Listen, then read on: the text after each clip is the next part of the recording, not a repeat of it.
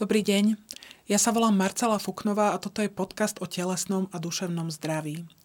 Rakovina hrubého čreva je najčastejším onkologickým ochorením na Slovensku. A istá časť pacientov má genetické predispozície na toto ochorenie, ktoré sa nazývajú Lynchov syndrom. E, majú ho v rodine a pre mnohých pacientov je taká, takáto genetická choroba veľkým strašiakom. Dnes sa budeme o ňom rozprávať eh, s pani primárkou Ivetou Mlkvou, ktorá je primárkou oddelenia klinickej genetiky Univerzitnej nemocnice v Bratislave. Dobrý deň, pani primárka. Dobrý deň. Pani primárka, eh, v aká časť pacientov má teda Lynchov syndrom? Aká časť pacientov s eh, rakovinou hrubého čreva a čo to vlastne je? Áno. Lynchov syndrom je v podstate geneticky podmienené nádorové ochorenie, predovšetkým hrubého čreva, ale netýka sa to len samotného hrubého čreva. E, keď si to vezmeme z takého celkového kontextu výskytu nádorových ochorení hrubého čreva, tak väčšina z e, týchto prípadov karcinomu e, je náhodná, alebo ako my tomu hovoríme, sporadická. Zhruba je to okolo tých 70 až 75 kedy za vznik toho nádorového, nádorového ochorenia čreva môžu iné faktory ako genetické. Dnes je už známy celý rad tých rizikových faktorov, ktoré sa dávajú do tejto súvislosti. E, je to napríklad spôsob stravovania, e, sú to zápalové ochorenia hrubého čreva, ktoré môžu mať e, takýto dopad. Je to fajčenie. áno, fajčenie celkom jednoznačne a, a podobne. Takže tejto skupine hovoríme sporadické a celkom jednoznačne tam nevieme nájsť ten kontext medzi tým, čo spôsobilo e, to ochorenie hrubého čreva a e, čo je teda etiologickým tým faktorom.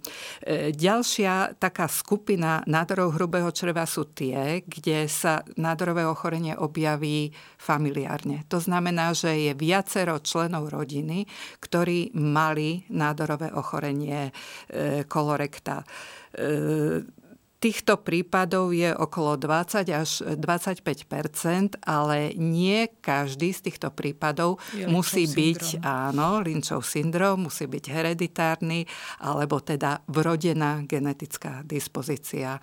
E, pri e, tejto skupine uvažujeme skôr o takej tej multifaktoriálnej etiológii, alebo teda príčine, kde sa predpokladá, že sú tu mm, nejaké gény, ktoré sú zodpovedné e, za to ochorenie, ale tie gény sú také gény skôr takého menšieho účinku, e, ktoré ovplyvňujú, dajme tomu, citlivosť na faktory vonkajšieho prostredia, imunologické. Vlastne a k mhm. tomu musia pôsobiť tie faktory vonkajšieho, prostredia. prostredia. Áno, aby Čiže sa možno ľudia, ktorí ochorenie... majú tento dedičný sklon, by si mali možno dávať pozor v súvislosti áno, s tými vonkajšími faktormi. Áno, presne ale nie je to tak, tam potom porucha. naozaj mm-hmm. má veľký význam u tejto skupiny strany aj tá prevencia v zmysle životosprávy a podobne.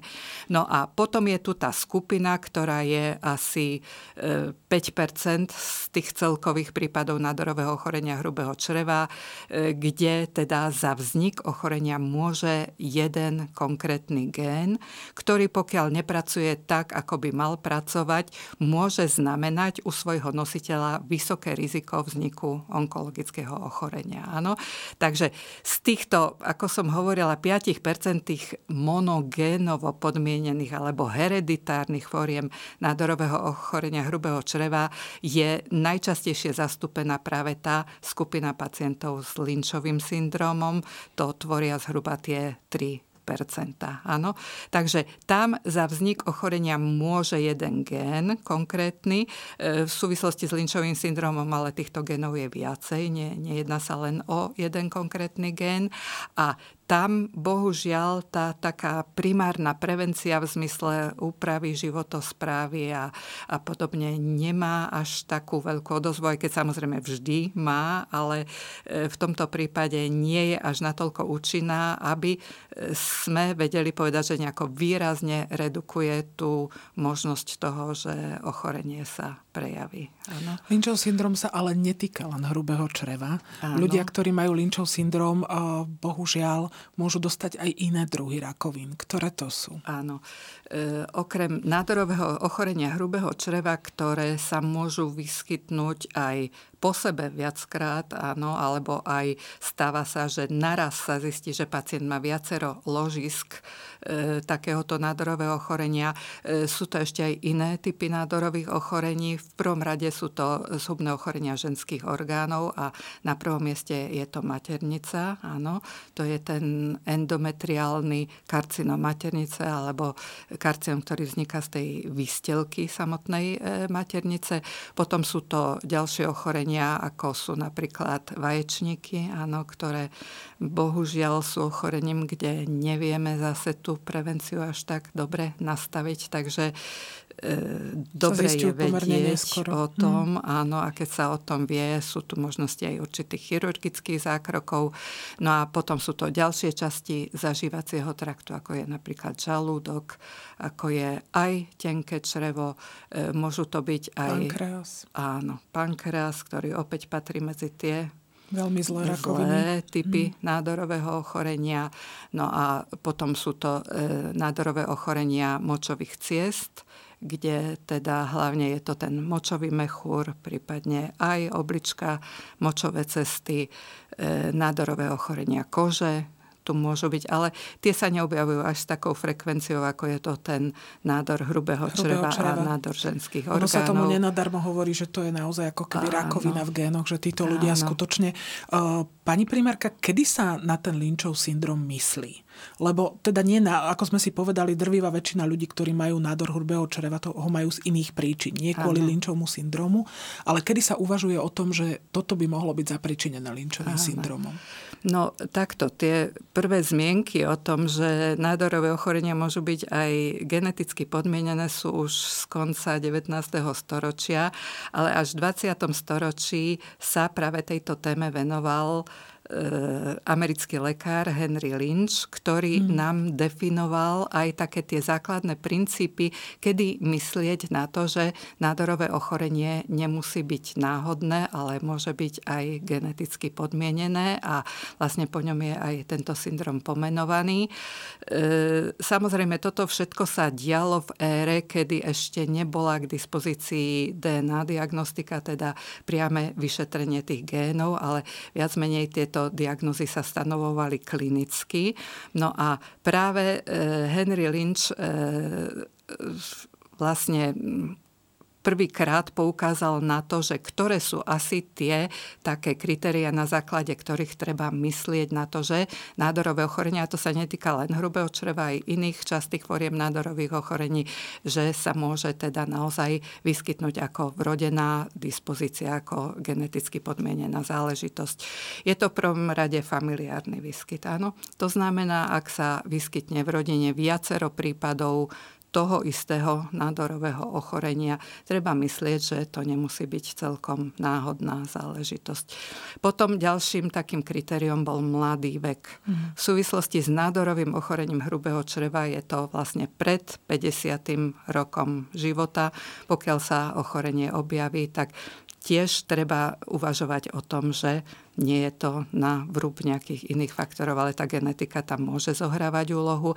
A potom Tretím takým kritériom bolo, že teda u jedného a toho istého pacienta sa môže objaviť viacero typov nádorových ochorení. Áno. Ten vek Takže... skutočne môže byť skorý, lebo ja som teda ako reportérka poznám dvoch ľudí s Lynchovým syndromom. Obidvaja mali tú rakovinu hrubého čreva po 30. roku života. Naozaj, Áno. že jeden mal 32 a druhý myslím dokonca 29. Áno. Že to boli skutočne, ako sú to mladí ľudia, ktorí dostávajú tieto rakoviny. A bohužiaľ je to vek, kedy sa ešte často nemyslí na tú možnosť toho, že by som mohol mať túto diagnozu, ktorá je obyčajne diagnozou staršieho veku. Áno?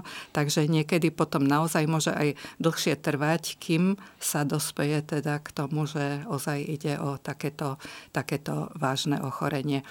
No a ešte, aby som sa vrátila teda k tým kritériám a k tomu, že kedy myslieť na ten Lynchov syndrom, e, najskôr boli vypracované kritéria len pre nádorové ochorenia hrubého čreva. Áno, oni sa nazvali aj tak špeciálne amsterdamské kritéria podľa toho, že kedy a kde boli prijaté a boli známe pod e, tým názvom aj 3, 2, 1 kritéria. To znamená, že aspoň traja príbuzní v dvoch po sebe idúcich generáciách by mali mať toto ochorenie a jeden z nich by mal mať menej ako 50, 50 rokov. Áno, uh-huh. To boli tie základné kritéria. Ale už sám Henry Lynch vlastne v tých 60. rokoch minulého storočia uvažoval alebo vedel o tom, že v týchto rodinách sa môžu vyskytovať aj iné ochorenia, ako sú ochorenia hrubého čreva.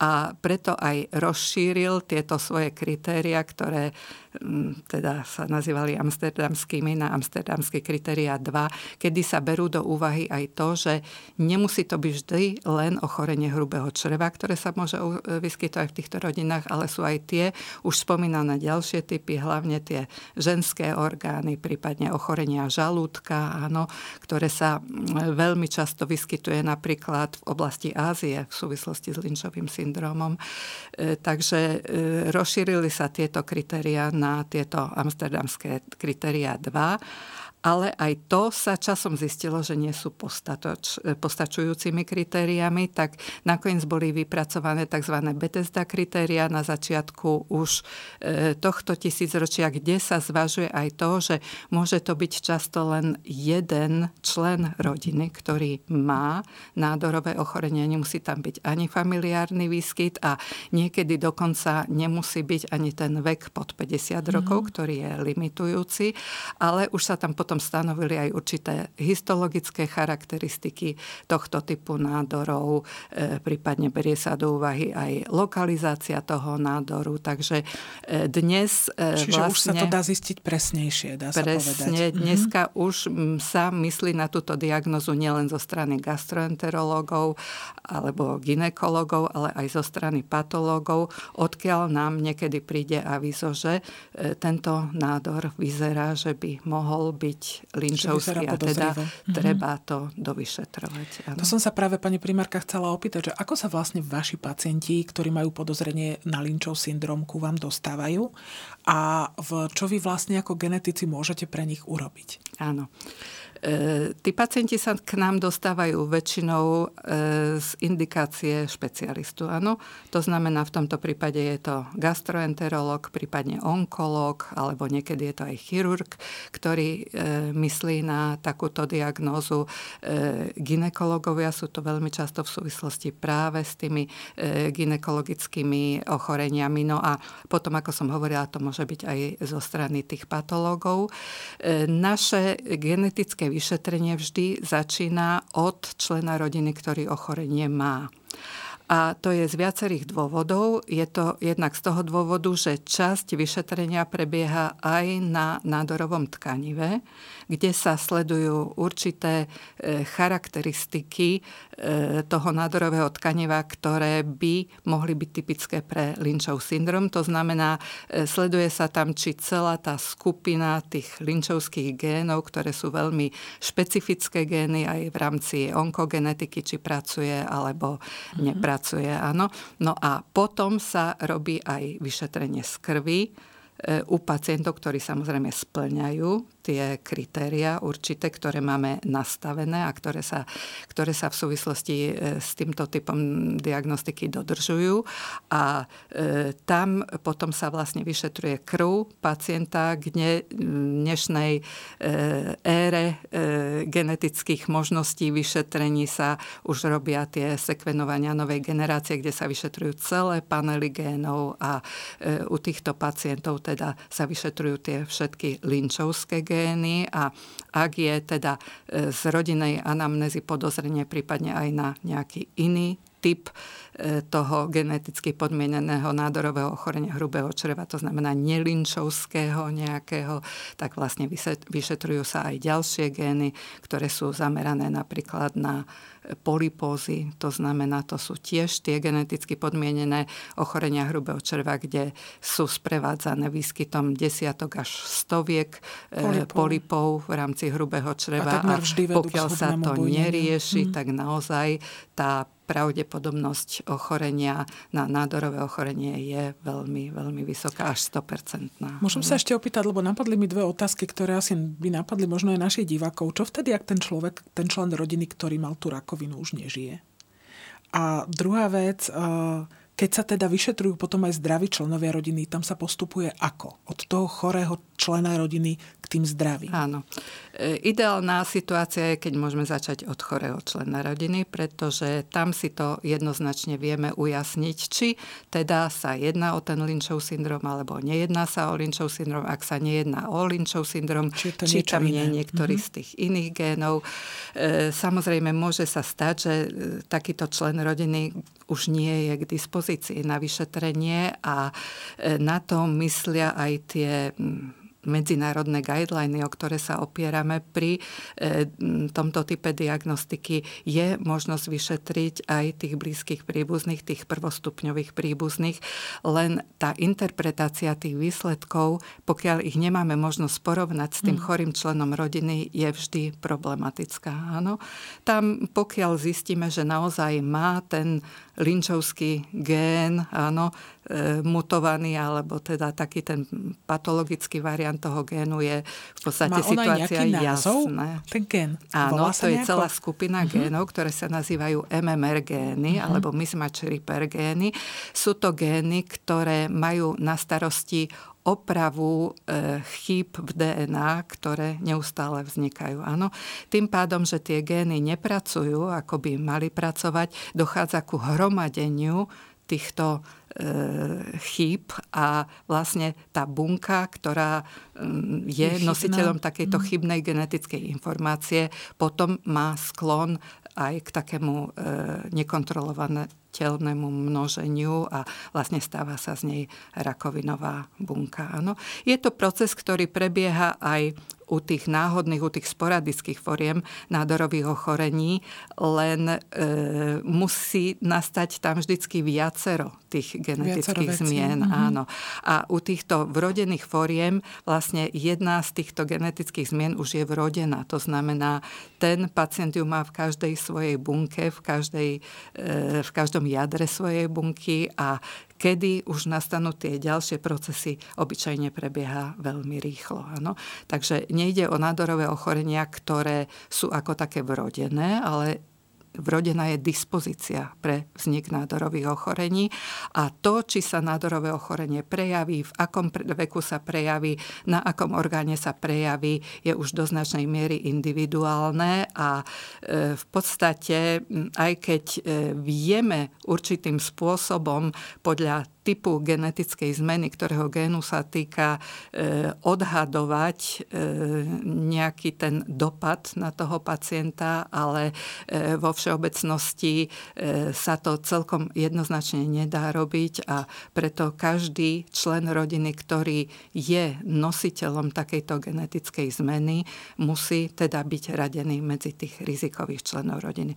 Takže ak máme v rodine identifikovanú presne túto genetickú genetickú zmenu, vieme, ktorý gén, aká zmena na ňom je.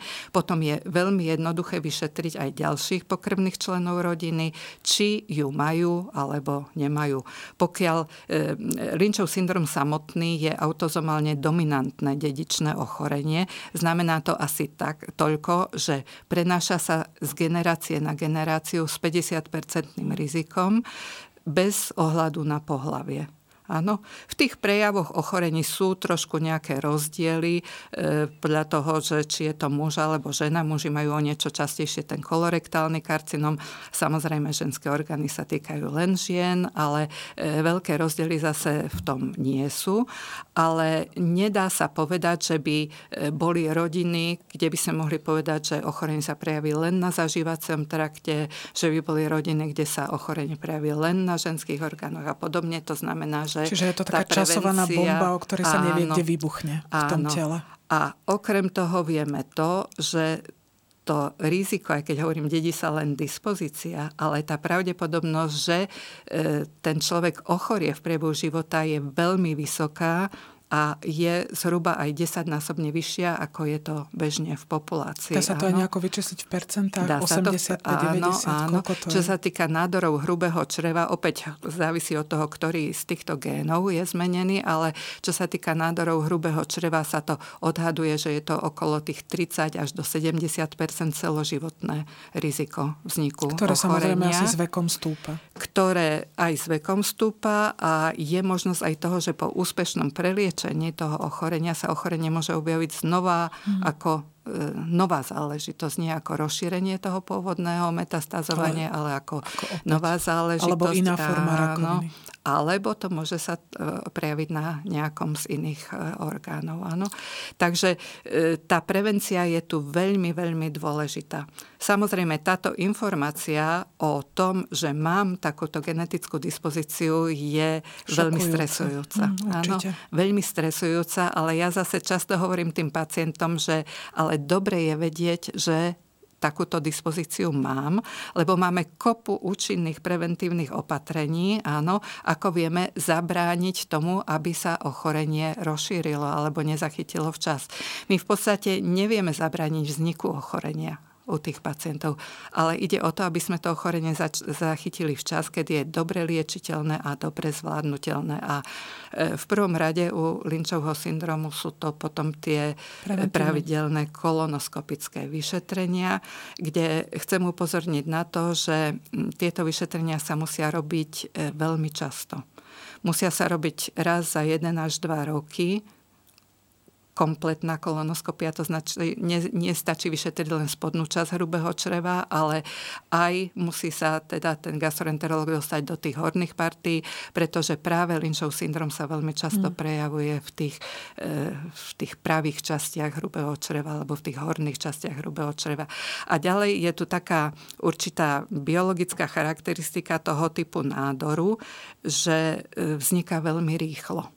Uh-huh. Oproti ostatným nádorom hrubého čreva, kde je to niekoľkoročný sa, proces. Áno, z polipu, kým sa vyvinie ten zhubný nádor, trvá to 7 až 10 rokov.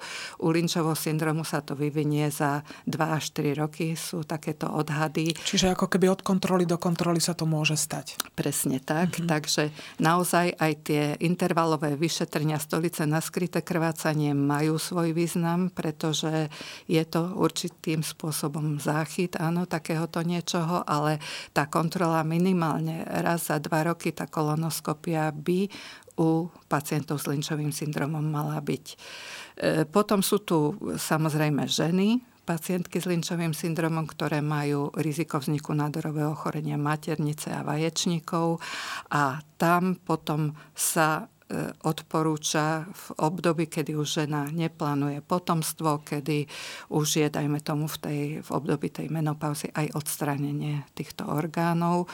E, Podobne ako pri týka... brca. Brca je oveľa, áno, oveľa v tomto, tak, áno, v tomto tam tie vaječníky, známejšie kvôli Angeline Jolie, ktorá áno, vlastne ktorá si to dala spropagovala. Áno, tak aj v tomto prípade sa teda odporúča to odstranenie maternice, pretože e, tie bežné prevencie, ako sa robia tými e, ultrazvukmi, tými vnútornými, vaginálnymi, prípadne aj nejaké biopsie, nemusia nutne zachytiť Stačiť. práve mm. áno, tento typ nádorového ochorenia, ktoré ide pomerne rýchlo. No a čo sa týka vaječníkov, tak tam vieme, že tá včasná diagnostika je veľmi, veľmi problematická, takže ak sa žena rozhodne pre takéto riešenie, je to veľmi ako prospešné. Prínosné. Pani primárka, vy ste povedali, keď už neplánuje rodinu. Títo ľudia, ktorí v podstate istým spôsobom mali to šťastie, že o tom vedia, vedia o tom včas, tú rodinu plánujú. V, čo radíte takýmto ľuďom, lebo prenos 50-percentného takéhoto syndromu je naozaj asi taká dosť veľká záťaž možno aj pre tých rodičov, vnútorná psychická. A ako môžu zabraniť tomu, aby ich dieťa malo Lynchov syndrom? Ako im viete pomôcť? E, no, e, takto. Zabrániť sa tomu e, priamo nedá.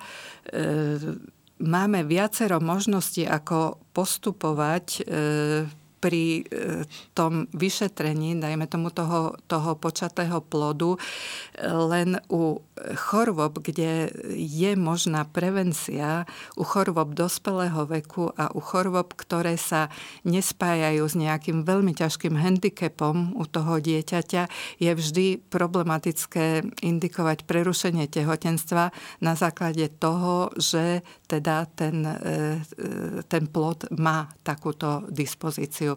E, vieme, že aj nie každý s takouto dispozíciou nutne musí ochorieť. ochorieť áno, predsa len je tam nejaké môže to sa stať, že, že áno, sa preruší aj tehotenstvo, kde by ten pacient teda nemal nikdy žiaden problém. Ale alebo... nástroje ešte, že kým k tomu tehotenstvu dôjde, naozaj, že vyšetriť No a embryo? potom je tu druhá možnosť, je tu možnosť predimplantačnej diagnostiky, kde my sa snažíme skôr týmto smerom zameriavať tých budúcich rodičov.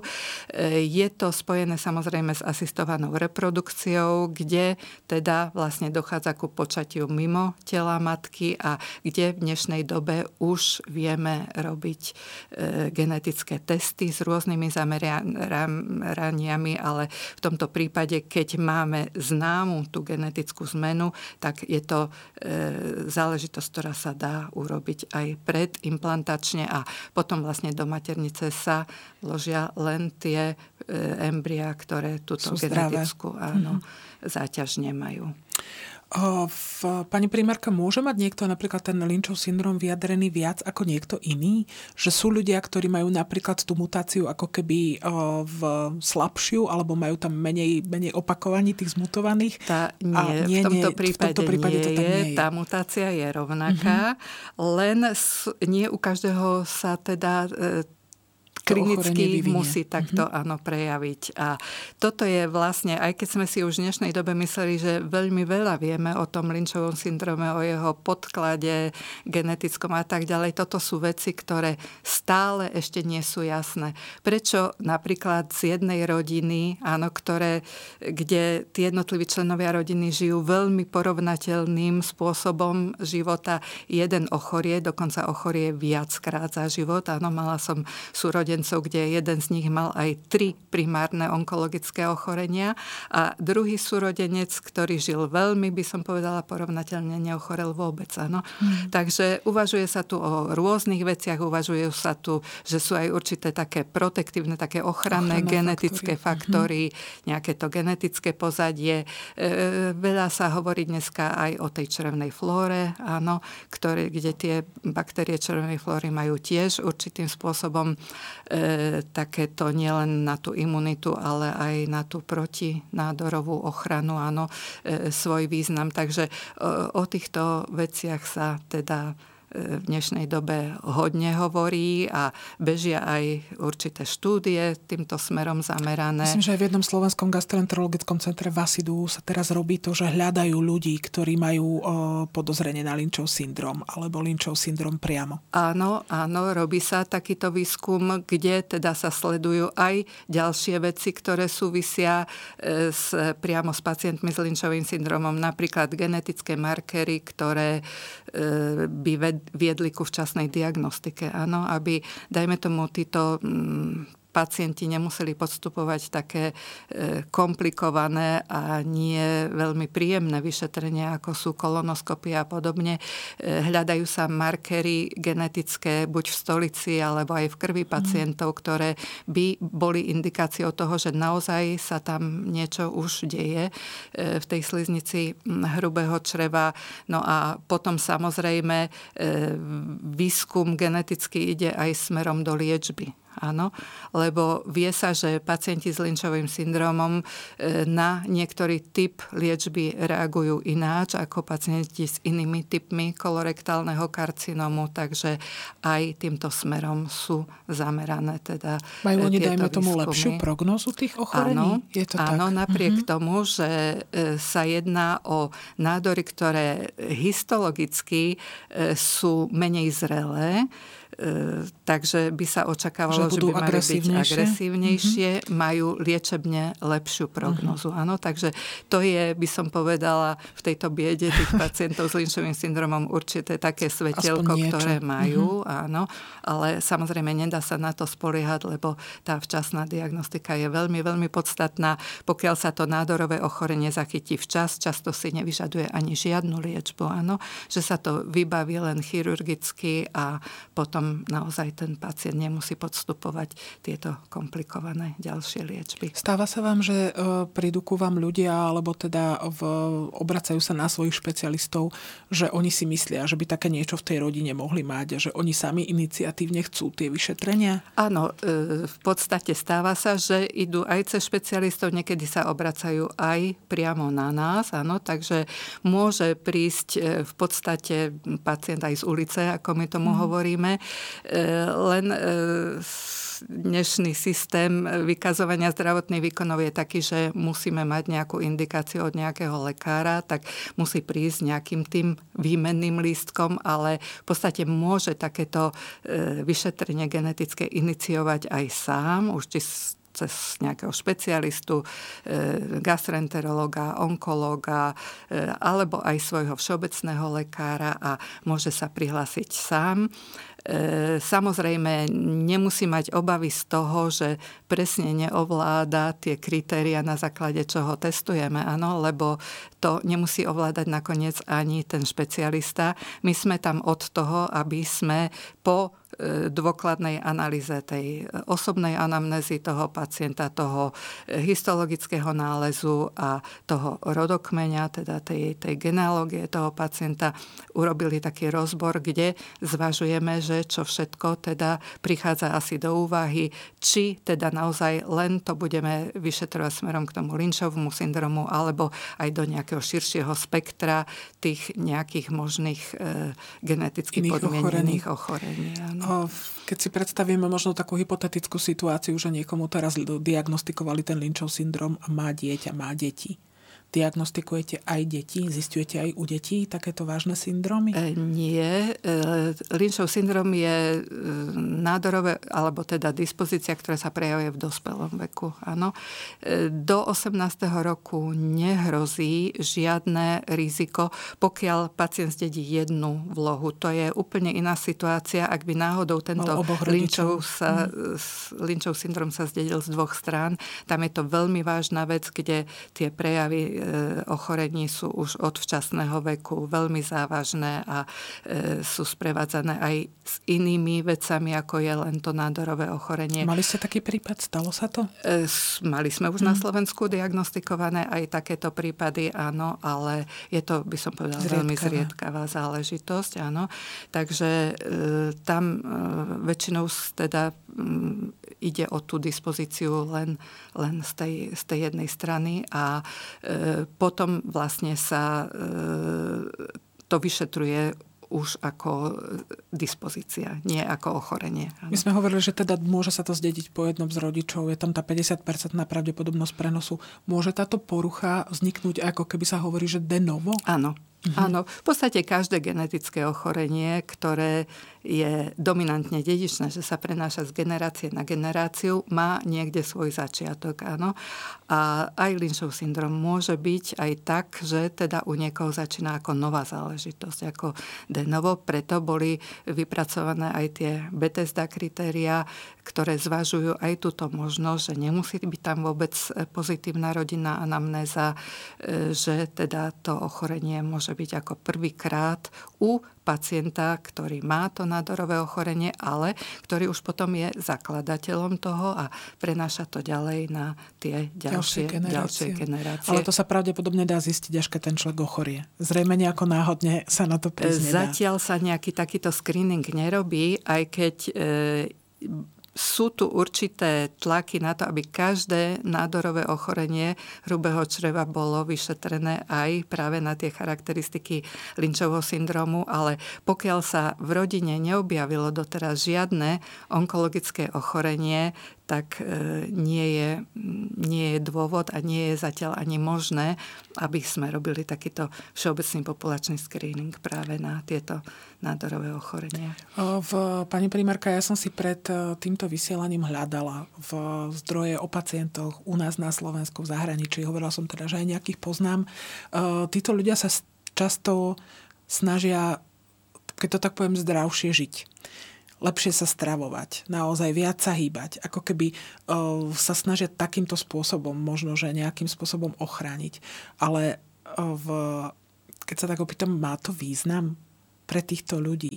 alebo v, môžu urobiť niečo naozaj e, v, pri ovplyvňovaní týchto vonkajších faktorov, aby znížili pravdepodobnosť toho, že ochorejú, aj keď majú teda túto genetickú chorobu? Určite vždy to má význam, áno, lebo človek môže ochrieť aj na iný typ nádorového ochorenia. Nemusí to byť len ten kolorektálny karcinóm a aj pacient s Lynchovým syndromom môže mať nádor úplne iný, e, ktorý nezapadá alebo nepatrí medzi tie s Lynchovým syndromom viazané nádorové ochorenia. Samozrejme, e, životospráva a všetky tieto odporúčané preventívne opatrenia majú svoj význam.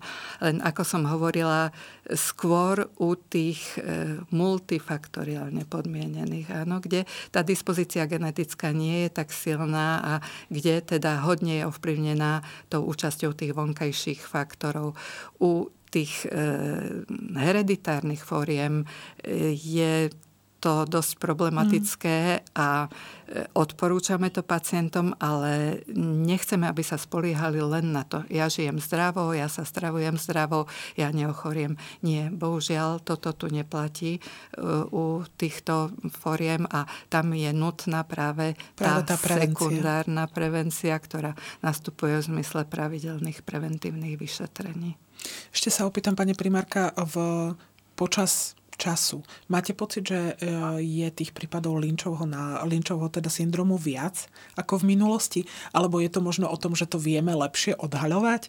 A ak, tak koľko podľa vášho odhadu je asi zistených z tých prípadov, ktoré sú na Slovensku? No, e, Lynchov syndrom tým, že je geneticky podmienený, nemal by podliehať nejak tomu, či je toho viac alebo nie, menej. Je to len vec e, s tým, že treba rátať, že takáto možnosť tu je a aké sú diagnostické možnosti. Áno.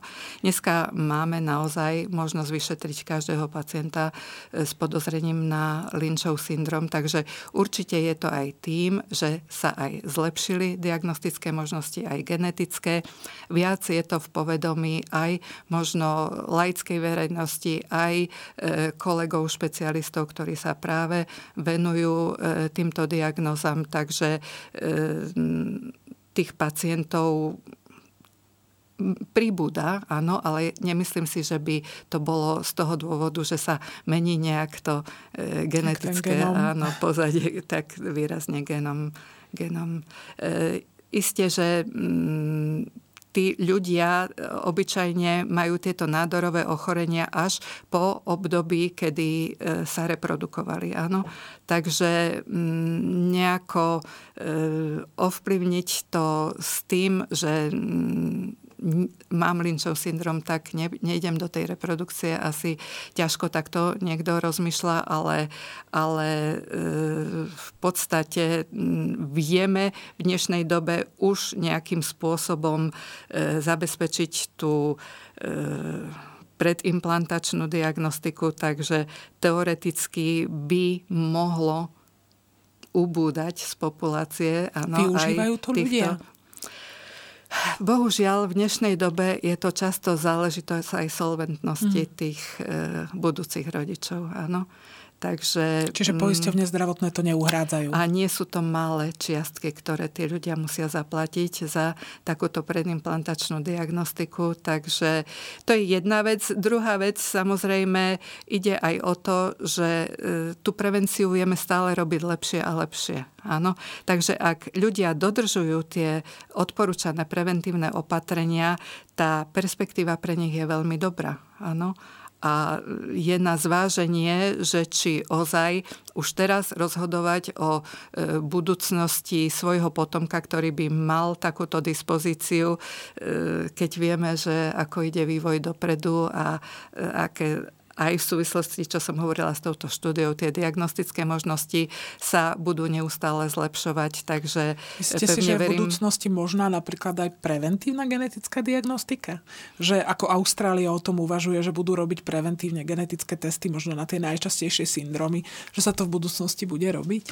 No, do určitej miery je to už k dispozícii aj u nás. Dajú sa robiť. E, obyčajne sa to využívajú e, tehotné mamičky, ktoré už v dnešnej dobe majú k dispozícii e, také tie neinvazívne, tie skrvy matky sa tomu áno. hovorí, áno, aj genetické testovania, ktoré už v dnešnej dobe sú pomerne, pomerne široké, áno, takže e, dá sa robiť.